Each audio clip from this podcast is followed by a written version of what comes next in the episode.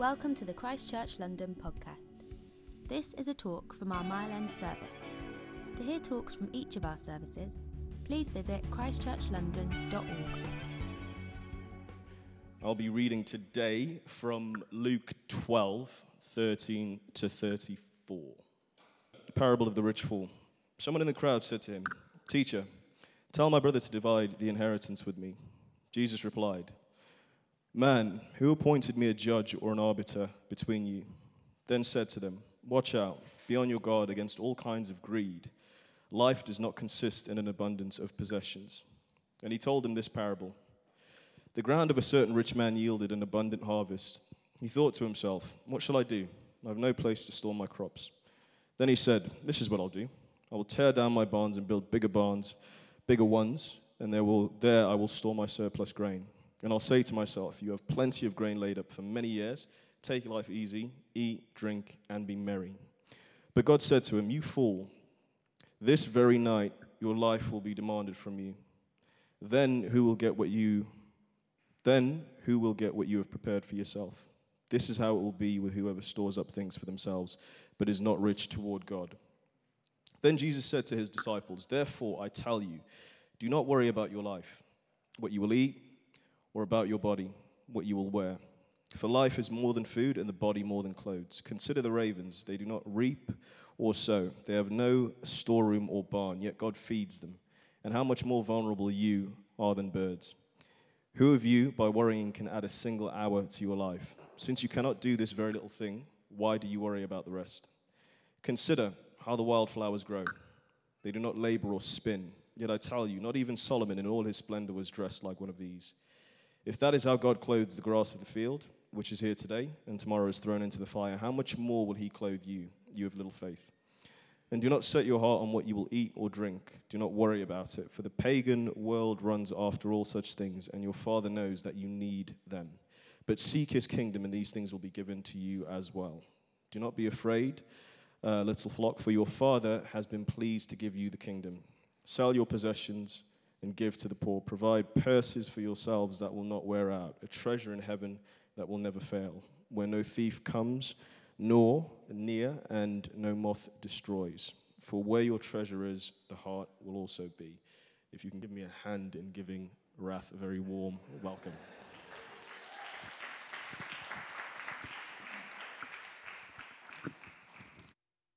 Thanks, Akile.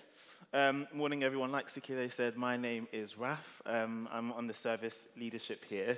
Just uh, to give you a little bit about myself, in case we've not met yet or have not had a chance to say uh, hello before. Uh, on my day, in my day-to-day week, I work as an architect in a design studio in Hackney. Um, I live down the road with my wife Emmy. We have a little boy called Noah, and in the new year we'll have a little girl uh, joining our family as well. Um, so it's uh, yeah, very exciting time uh, for us. Lots of lots of change, um, lots of change afoot, and I'm, I'm really excited to um, be here.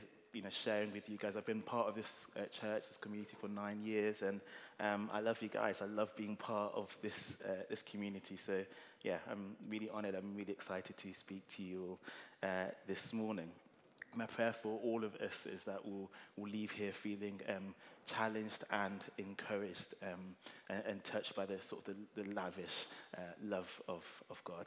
Um, just before I start, I'm going to pray and um, pray for myself and for all of us, and then we'll get started. Let's pray. Um, Father, thank you that you are here with us. I pray, Father, as we reflect on these words and we think about what you might have to say to us this morning. I pray that you would stir our hearts and our minds and our, our bodies, our spirits. Father, we open these up to you. We pray that you would bring down any barrier that stops us from hearing what you have to say to us this morning. Be with us, we pray. Would your Holy Spirit rest in each and every one of us this morning? Amen. Amen. So, um, to set the scene for the passage that we have just uh, had read for us, Jesus is in front of a huge crowd. People have traveled from a really far, far away to hear what he has uh, to say. In the earlier in the text in Luke, it says that many thousands have gathered. Um, they're kind of trampling over one another to kind of hear what he has to say.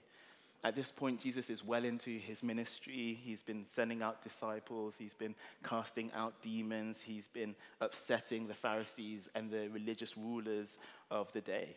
And he's yet again now in front of a crowd. And what I love is that instead of sort of pandering to the crowd and telling them what they might want to hear, Jesus is again about to ruffle some more feathers. He's going to talk about something that people find, I think people then and still people now find quite uncomfortable to talk about, which is, that you probably guessed from the passage, money, generosity. There are a few things that grip our hearts more than money.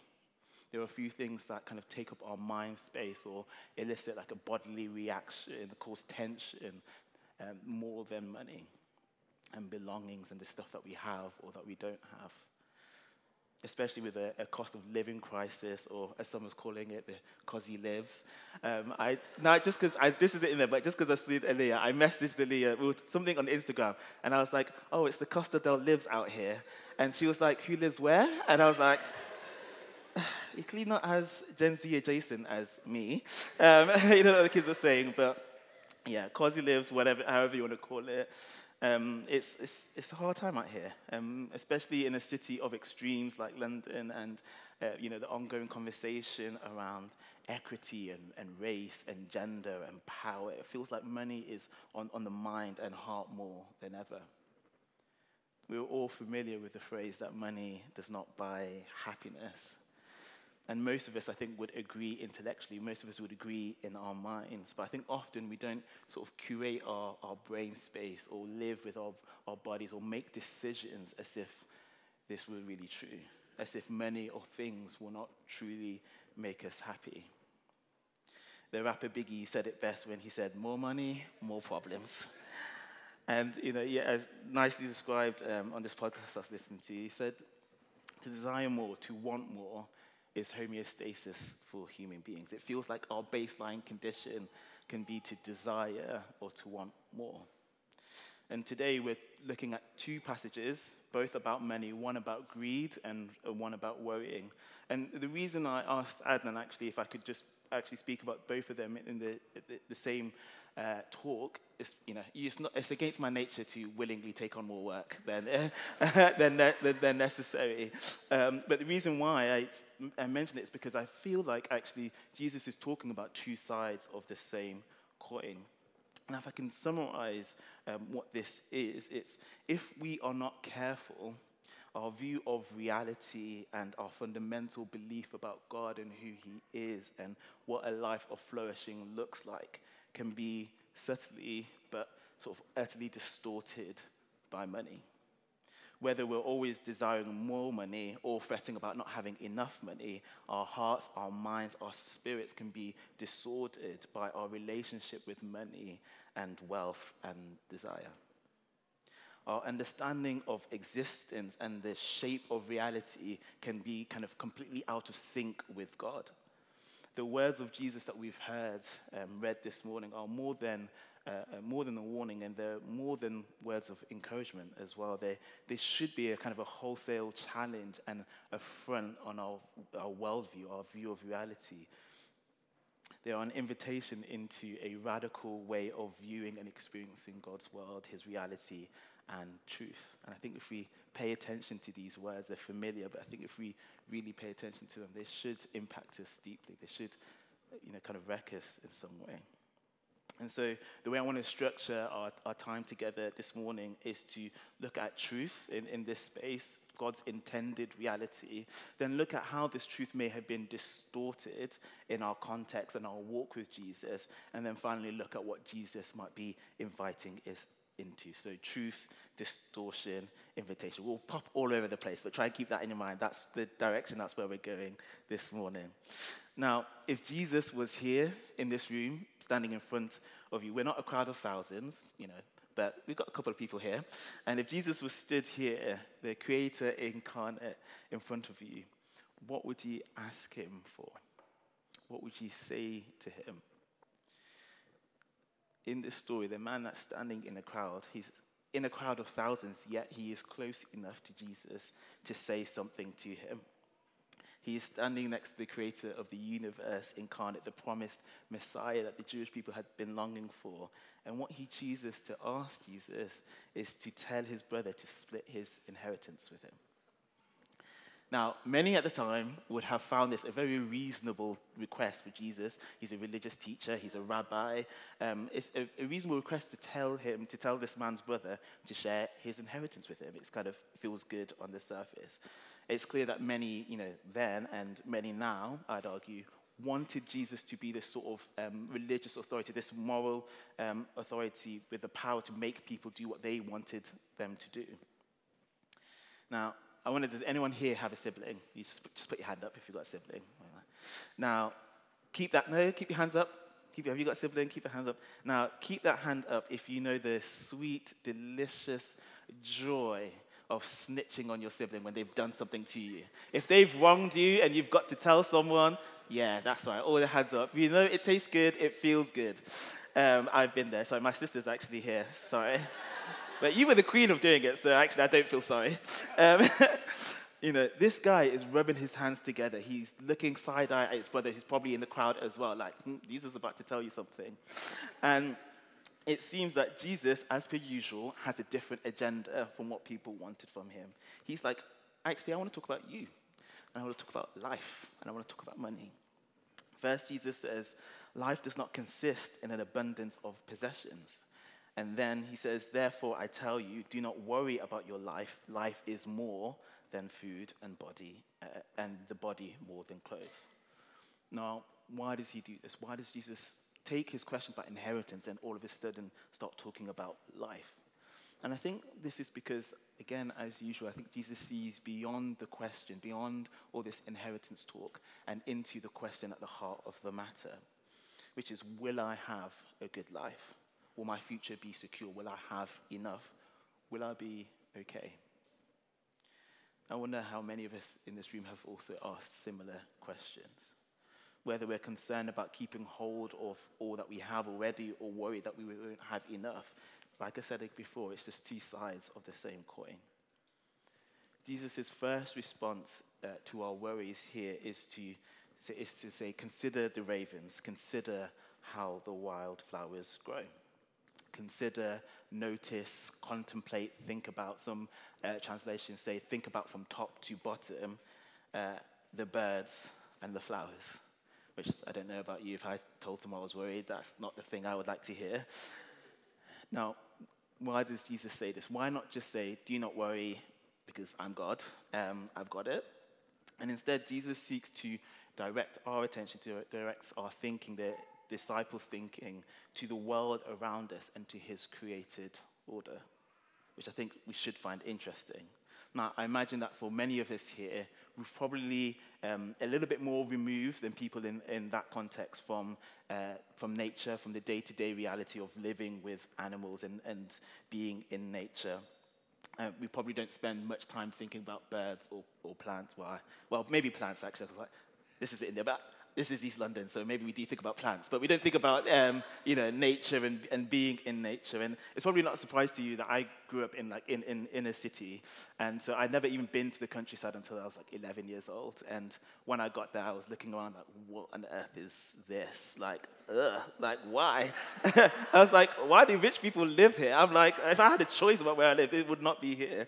I mean, what the heck is this? Um, and so you know, whether you're more like a, a, a glamping sort of person, which is you know my that's me, that's my wheelhouse, or you know, you're like more like on the Bell Bear Grylls end of the spectrum. You like being in nature. Um, I think for all of us, maybe our day-to-day reality is a little bit disjointed uh, from this. So we, you know, I feel like we probably don't think about how nature speaks to the generosity of God. There's a little bit of a worldview gap here that I just want to uh, spend some time on and bring some attention to. I don't want to rush, uh, rush past it. So for a second, I just want to zoom out of the story and think about uh, the book of Genesis and the beginning of the Bible, the narrative at the beginning of the Bible that sort of sets this uh, stage for, for humanity. And when we look at the creation story, what we see is, is that the narrative starts off in the early chapters with God as a generous God. He creates a world overflowing with abundance and resources. Genesis 1 and 2 shows us that God brings order and abundance out of chaos. He creates waters and land teeming with, uh, with life and natural resources. He creates a garden out of a wasteland. And these God gives as a gift to humanity, to you and me. We see that God is not purely utilitarian, but also delights in beauty, which you know, has a design I care about. And for example, we see in Genesis 2, verse 10, he talks about how God causes trees to spring up from the ground that uh, are not only um, kind of good for food, but are pleasant to the sight. God is not a purely utilitarian God.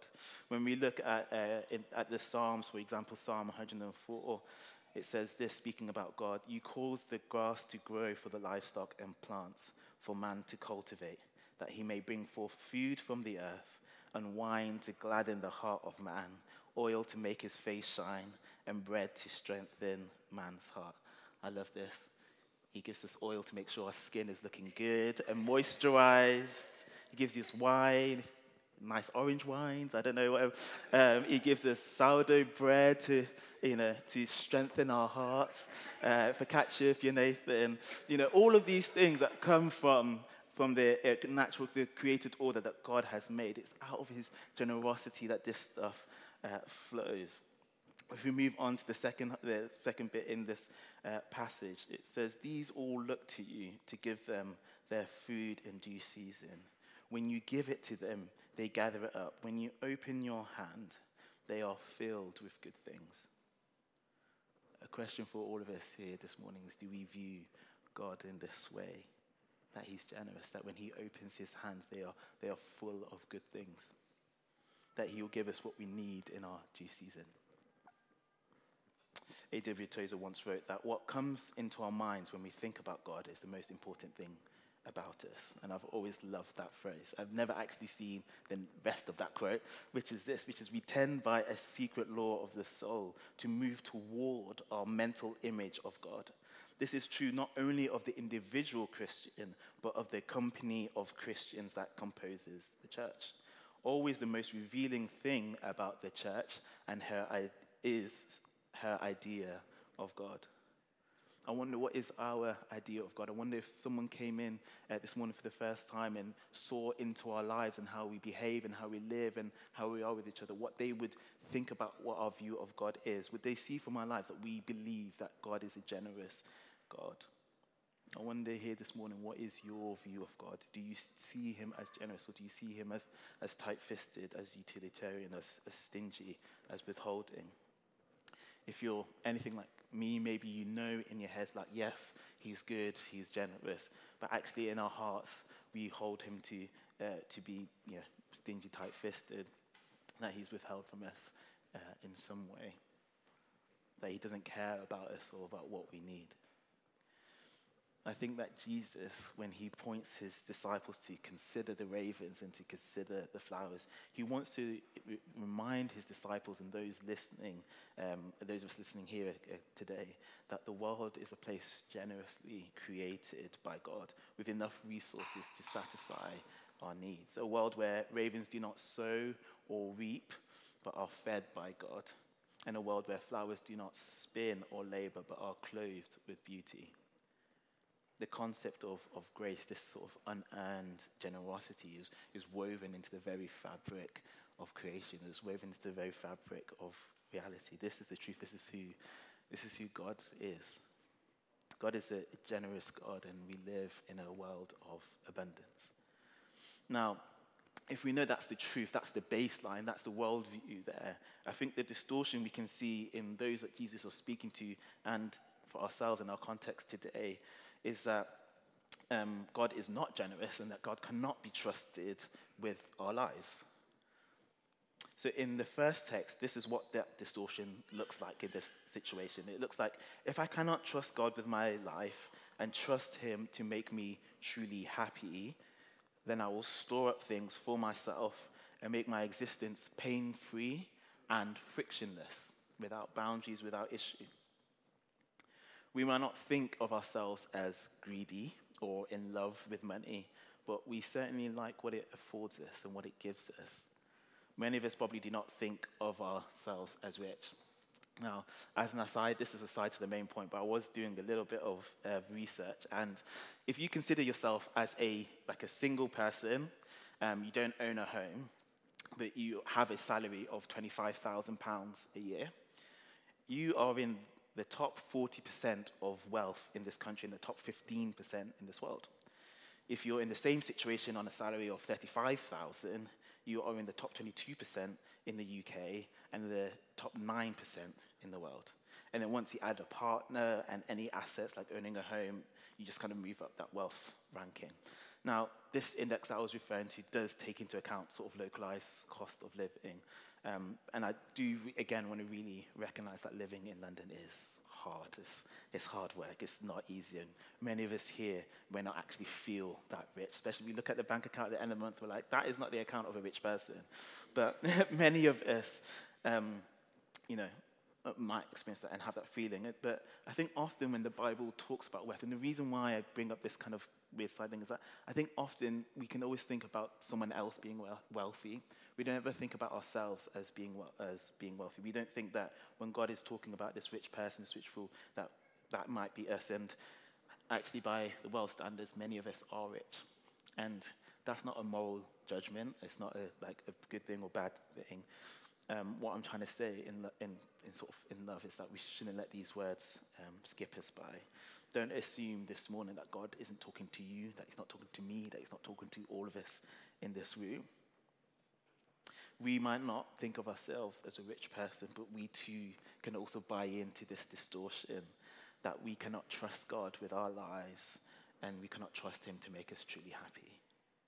So we're going to dive back into the first passage a little bit more, and my encouragement is to, to not check out. Don't think this isn't for you. Let's pay attention um, to what God might be saying this morning. Let's go back to the verse. It says, And he told them this parable The ground of a certain rich man yielded an abundant harvest. He thought to himself, What shall I do? I have no place to store my crops. The rich man here has reached a crossroad. He has been given abundance, more than enough. And interestingly, you kind of see where this abundance comes from. It comes from the ground, but he's, which, you know, again, think back to earlier, comes from God, everything. So he's been given this abundance, it's overflowing. And the question is, what will he do with it? Question for all of us this morning is what, do, what will we do with what God has given us? So let's keep reading. Then he said, This is what I'll do. I'll tear down my barns and build bigger ones and there I will store my surplus grain. And I'll say to myself, You have plenty of grain laid up for many years. Take life easy, eat, drink, and be merry.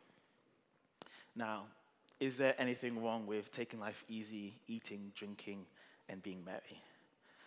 I'm biased because those are my favorite things, so I'm going to say no. Um, I think that often Jesus was found at a meal doing these things. and I think often, as we see in the Bible, the, the how and the why is often as important, if not more important, than, than the what. What the rich man decides to do uh, with his abundance is in stark contrast to God. Where God uses abundance to bless others and to create systems for others to flourish, the rich man turns his abundance inward instead of outward. Now, for many of us, this might, what he has done might sound like financial prudence and wisdom with investing, but it seems like the defining line between financial prudence and greed is who and what is it all for? What is the heart of it? Love of money can be veiled as financial prudence or building generational wealth. We need to be really careful about that. Jesus says, watch out against all kinds of greed. All kinds. Which means it might not be what we think it looks like. Now, I don't know about you. I have never dreamed about barns filled with grain. That's not my dream. That's not my desire. There's, there's, there's no connection there. Um, but what I do dream of is this being featured in the Modern House or the Architectural Digest. Uh, you'll notice there's a nice piece of art in that room as well. Um, you, you, might rec- you might recognize a certain uh, preacher, a certain leader of this church in, that, in those images. but I don't know about you, but this, this, this is more my vibe. Not barn houses, but this. Beautiful home, amazing holidays, stylish, but not too bougie or ostentatious. You know, not super rich, but comfortable. Have nice things, nice furniture. You know, not famous, but with enough cultural capital to be in the right rooms and the, the right parties. Enough to be, you know, friends with Pharrell or um, to uh, be to be present at the uh, at the at Pharrell's Louis Vuitton Paris show, you know, just in the background, not in the front row. I don't I don't want to be A-list, just C-list, just like in the room, you know, just looking stylish, photographed but not focused upon, not followed by paparazzi, but you know, just there around. Um, you know, not barn houses, but this. This is this is an insight. If you ever wondered what was going on in here, this is this is what's going um, on in there. Now, there's nothing inherently wrong with this, I think, I hope. Okay? someone, someone professional might tell me otherwise. Um, but I wonder if you here took a second to contemplate what your dream future looks like. I can imagine, I don't think I'm an anomaly. I don't think I'm that unique or special, mostly, despite what my mum tells me. Um, I don't know why I said that. Anyway, uh, uh, I don't think I'm that special. Let me start again. I don't think I'm that special, um, but maybe just like me, that future dream that you might be contemplating, hold that picture in your mind now, isn't really about how you might bless others outside yourself or your immediate family. It was probably more, if again, if you're like me, inward than outward. Maybe there's a clue there that we need to reorient our hearts and our minds when it comes to money, belongings, desire, wealth. Here are some clues. Uh, it's not an exhaustive list, but some clues that you might be at risk of greed or, or just needing to reorient your heart and your, your mind, your relationship with money and possessions.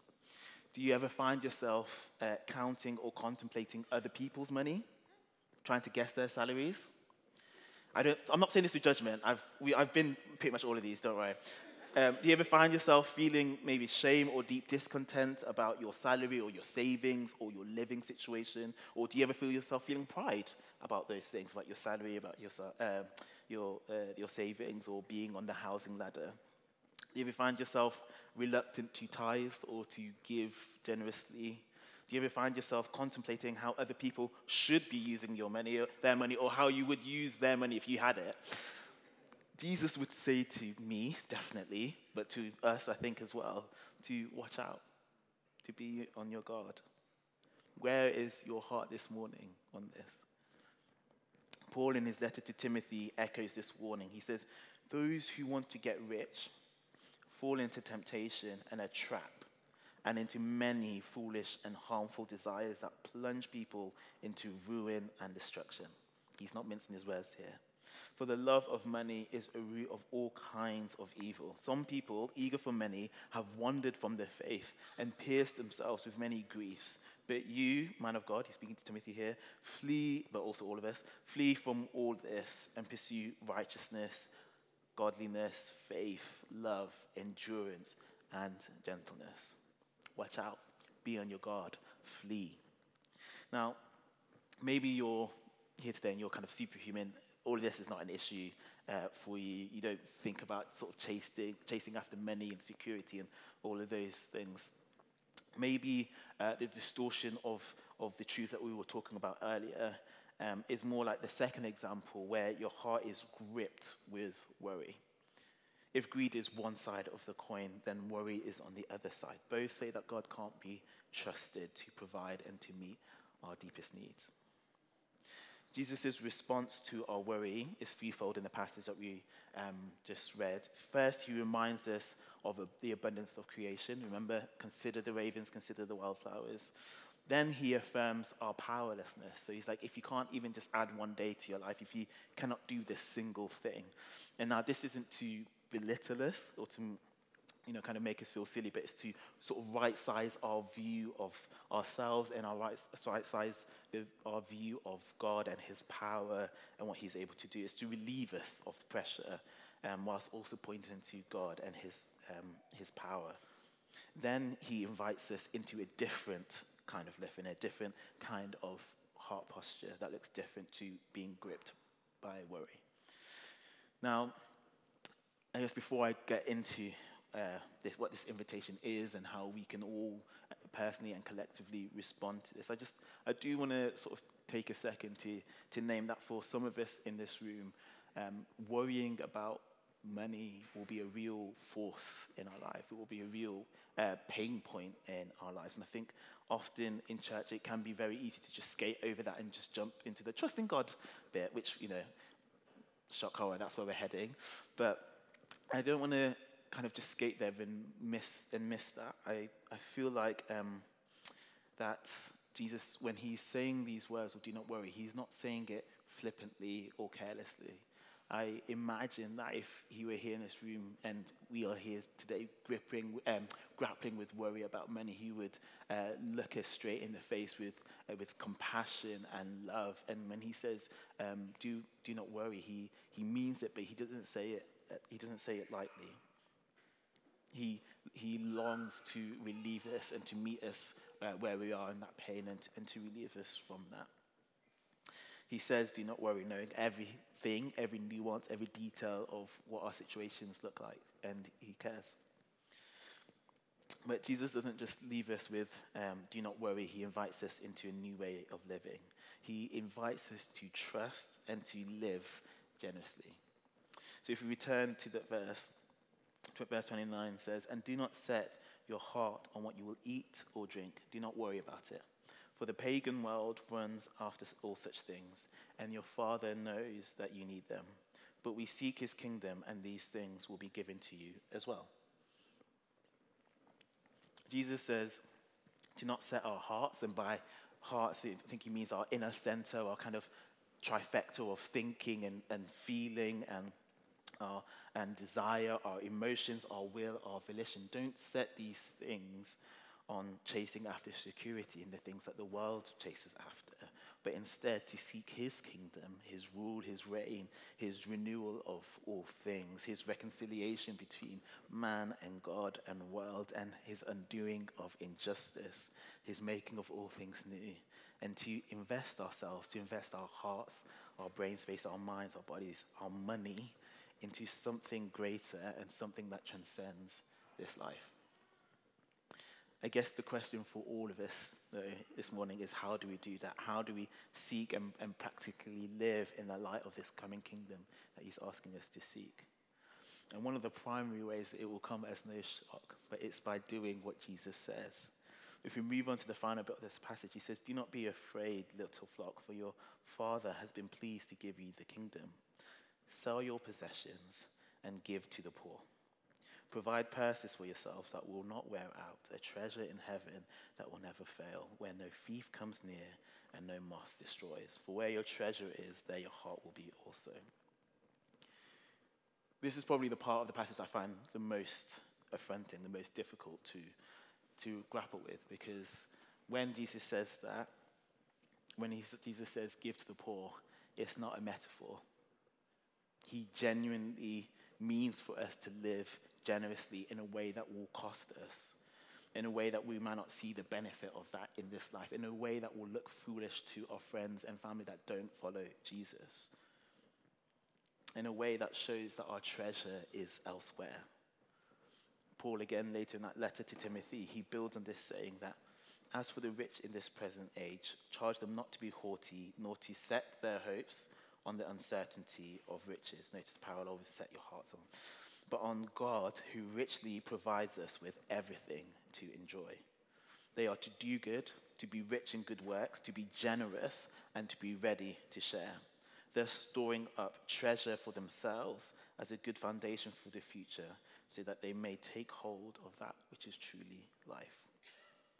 Whilst giving away can sometimes feel painful, it can feel like a little death in some ways. On the other side of that is life, life that is truly life. And one of the ways in which we can participate in and experience God's coming kingdom, his new creation, is to share with others. When we're generous, we start to step into this new kingdom that is coming, that's not fully here yet. It gives us a glimpse into what is to come. there's an invitation for all of us, you and me, all of us here in this room, to think about how we're doing here. Would you call yourself a generous person? Who are the beneficiaries of your generosity? When was the last time you gave something that it hurt you to do so? How tightly do you hold the things that you have? Could you let them go? Could you sell them even at a moment's notice to meet the needs of others, to meet the needs of someone in this room? A good telltale sign is in kind of like a little rule of a thumb. It's not a, a little bit is to think if you're, you're, kind of figuring out like where am i in this? Am i living generously? I don't know. Is to contemplate or think about people maybe on the same income or salary as you. If your life your disposable income your comfort level looks the same as them maybe that's also a clue that we need to think about. Maybe are we living generously enough? If you're not tithing maybe now's the time to start tithing if you tithe already, maybe now is the time to think about other things, other charities, other uh, good work that you can support. If money has a grip on your heart, then maybe you need to do a steps course or a cap money course. Maybe um, for some of us, maybe we just need to spend some time in nature contemplating and reminding ourselves of the truth of who God is, that He's generous, that He created everything, that everything flows from Him whatever it might look like for each and every one of us, maybe today is a day to commit to living more generously, to living like the God of the universe has not only created a world of abundance, but the one who is, as the verse says, pleased to give us this kingdom, pleased to give us this coming kingdom. And I think we'll find that if we're able to do this, if you and I are, are able to do this, what we'll find is that in God's sort of uh, upside down, or so as some would say, right side up reality, we'll find that we will have more than we could ever need and a different kind of richness. We'll find that we have a different kind of treasure. We'll find the life that is truly life. A.W. Tozer said, The man who has God for his treasure has all things in one. Will have something that no thief can steal and no moth can destroy. Can I invite the band up? Um, just as I close, um, I just thought there's one more quote I'd like to share from you. And I remember being uh, a teenager at a youth camp, actually. I, I came to faith at a, at a, Christian youth camp. And I remember one year that really stuck out to me. We were going through the story of, of missionaries and we were going through the life of, uh, Jim, of Jim Elliot. And I remember sitting in this sort of um, camp room in a, in a lodge and hearing this. Um, hearing this story about this missionary who kind of basically gave his life, he had a family, he had a wife, had children, um, to, for the sake of sharing the gospel. And one of the things he, I think he said or, or wrote be, before that that always stuck with me is he said, He is no fool who gives up what he cannot keep to gain what he cannot lose. He is no fool who gives up what he cannot keep to gain what he cannot lose. And I just remember being in that room feeling like a fire within me, like just like burning inside. Like I was like, I don't know, teen, like a, a, a young teenager and thinking like, oh, I want to give everything to God. I, I, you know, if He get, wanted like my trainers off my feet, I would give it to Him right now. And somewhere in between that and where I am now, something in that that desire, that spark has fizzled out a bit. Whether it's the you know worries of this life or cares of this life, and I don't know about you, but I feel like maybe there's an invitation for all of us to recapture that sense. Maybe when we first became a Christian, or even maybe if today's the first time, of of, of trusting God so much that we'd be willing to give it all for Him. That at the drop of the hat, that the, these costumes that we wear, these clothes, the, the houses, whatever we have, that at the drop of a hat, we'd be willing to give it all up for the sake of knowing God, for the sake of having Him, for the sake of having the life that is truly life. I'm going to um, pray over us, and the band are going to sing. Uh, I'm just going to read the verses um, from Isaiah 55, actually. So maybe you'd like to stand. Um, and I'll just read this invitation. It's, the title of this section of passage is called Invitation to the Thirsty. And I guess I'm speaking to and praying for those that desire to recapture that as well. He says, Come, all you who are thirsty, come to the waters, and you who have no money, come buy and eat. Come buy wine and milk without money and without cost Why spend money on what is not bread and your labor on what does not satisfy? Listen, listen to me and eat what is good, and you will delight in the richest of fare. Give ear and come to me. Listen that you may live. I will make an everlasting covenant with you, my faithful love promised to David. Father God, thank you for your invitation to come to buy without money. Thank you, Father, that we can come as we are not as what the world ascribes value to, but in a different value set, a different value system.